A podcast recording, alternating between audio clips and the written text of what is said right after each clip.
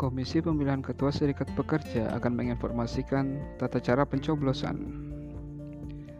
Surat suara dinyatakan sah bila mencoblos pada garis kotak nomor, gambar, dan nama calon. Mencoblos lebih dari satu tempat tetapi masih di dalam kotak calon. Mencoblos salah satu foto, nama, dan nomor calon di surat suara dan surat suara dinyatakan tidak sah bila mencoblos lebih dari satu calon dan atau mencoblos di luar kotak segi empat calon. Gunakan hak pilih Anda dalam pemilihan Ketua Serikat Pekerja 2021-2023. Golput bukan solusi.